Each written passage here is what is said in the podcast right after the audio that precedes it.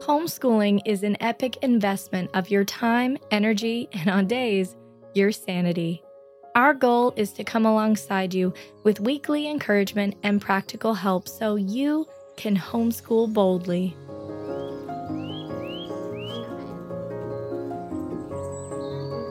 Hi, friends. Connie Albers here. I'm delighted to be part of the Homeschool Boldly podcast with Ashley and Kay. Homeschool Boldly is brought to you by Homeschooling Today magazine, the magazine that makes you feel good, not guilty. As a contributing columnist, I get to focus on building and strengthening relationships throughout your homeschool journey. Today, we're going to talk about the art of listening. After working with teens and college kids and raising my own five children, the common phrase I always heard was, My parents don't listen. Four words. My parents don't listen. That was the number one response given by children whenever they were asked about why they didn't tell their parents if they had gotten in trouble or they felt afraid or they had had a big dream they wanted to share or maybe an insecurity about something that had happened.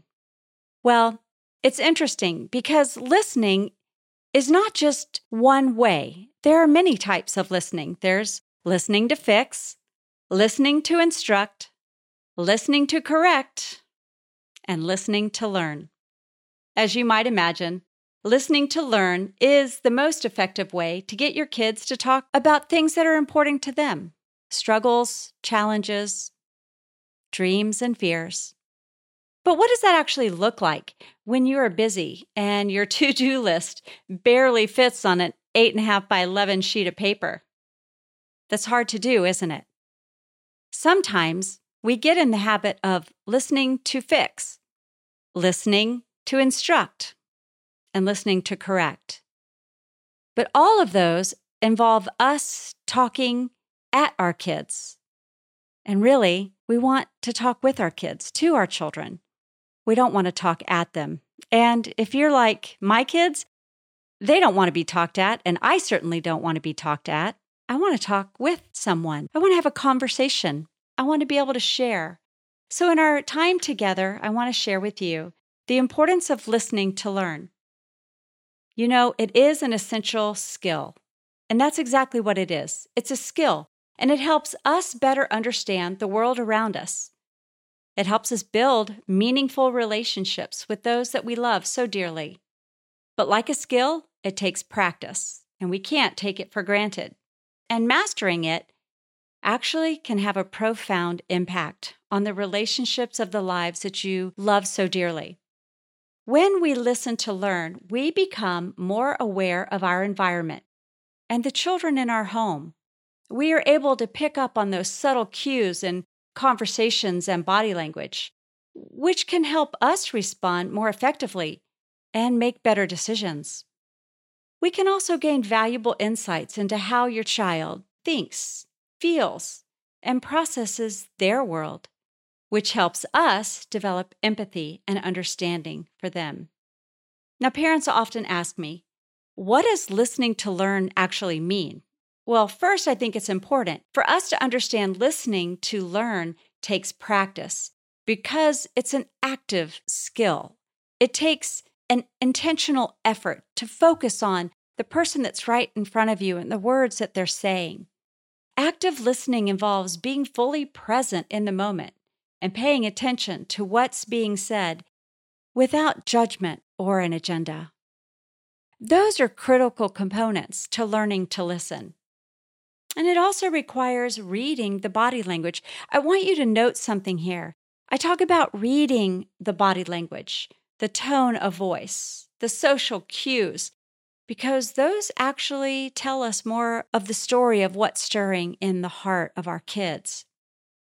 But what can you do to improve your listening skills? Well, first, choose to listen or not.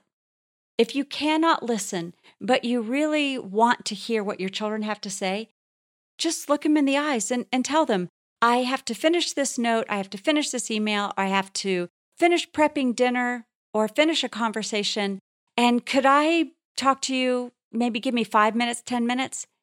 And here's my encouragement to you.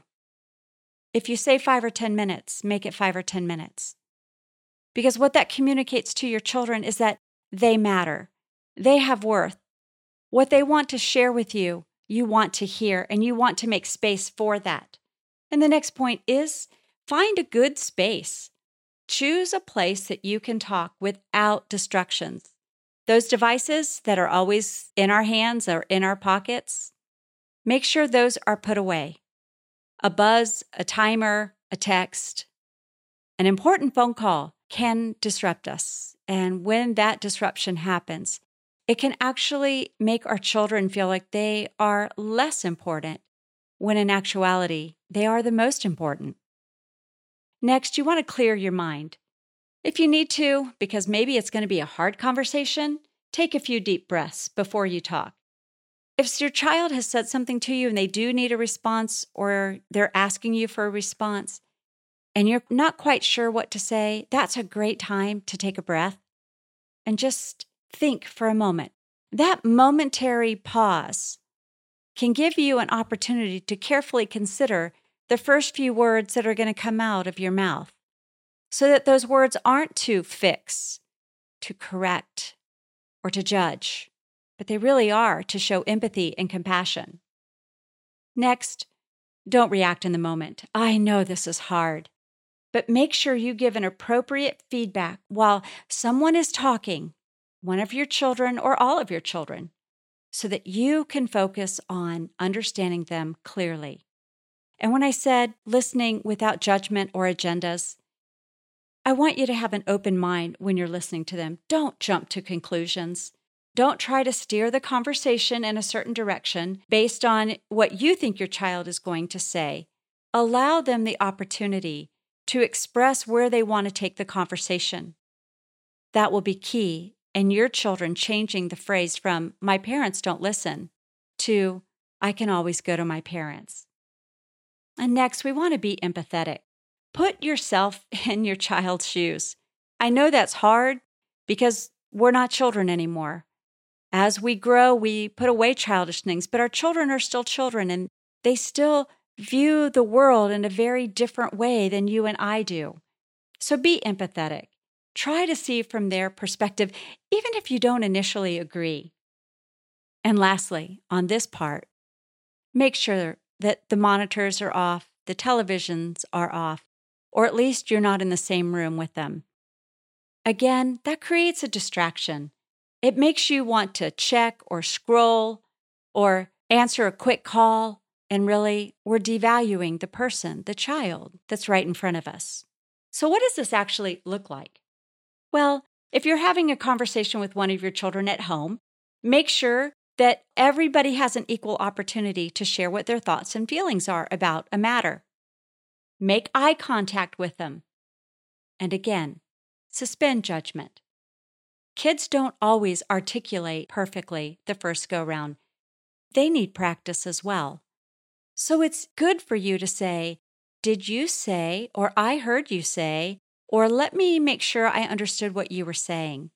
All of those statements invite a child to practice their communication skills.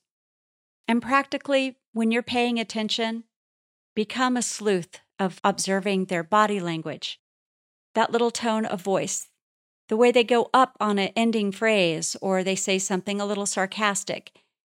Sometimes our children say things because they fear our reaction or they already know what we think, how we feel. They already know our family values, but we want to make sure that they feel heard and respected. Because whether your child says it or not, they want to feel seen and heard. We all do. So, as we close this edition of Homeschool Boldly with listening skills, I just want to remind you listen carefully when someone speaks. Take notes if you have to. Ask questions that shows interest in what they're telling you.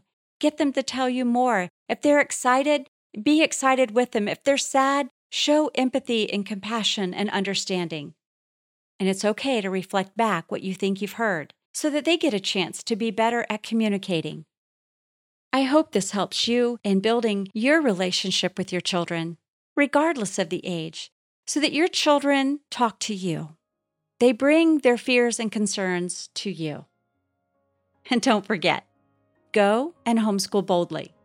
You've got this because he's got you.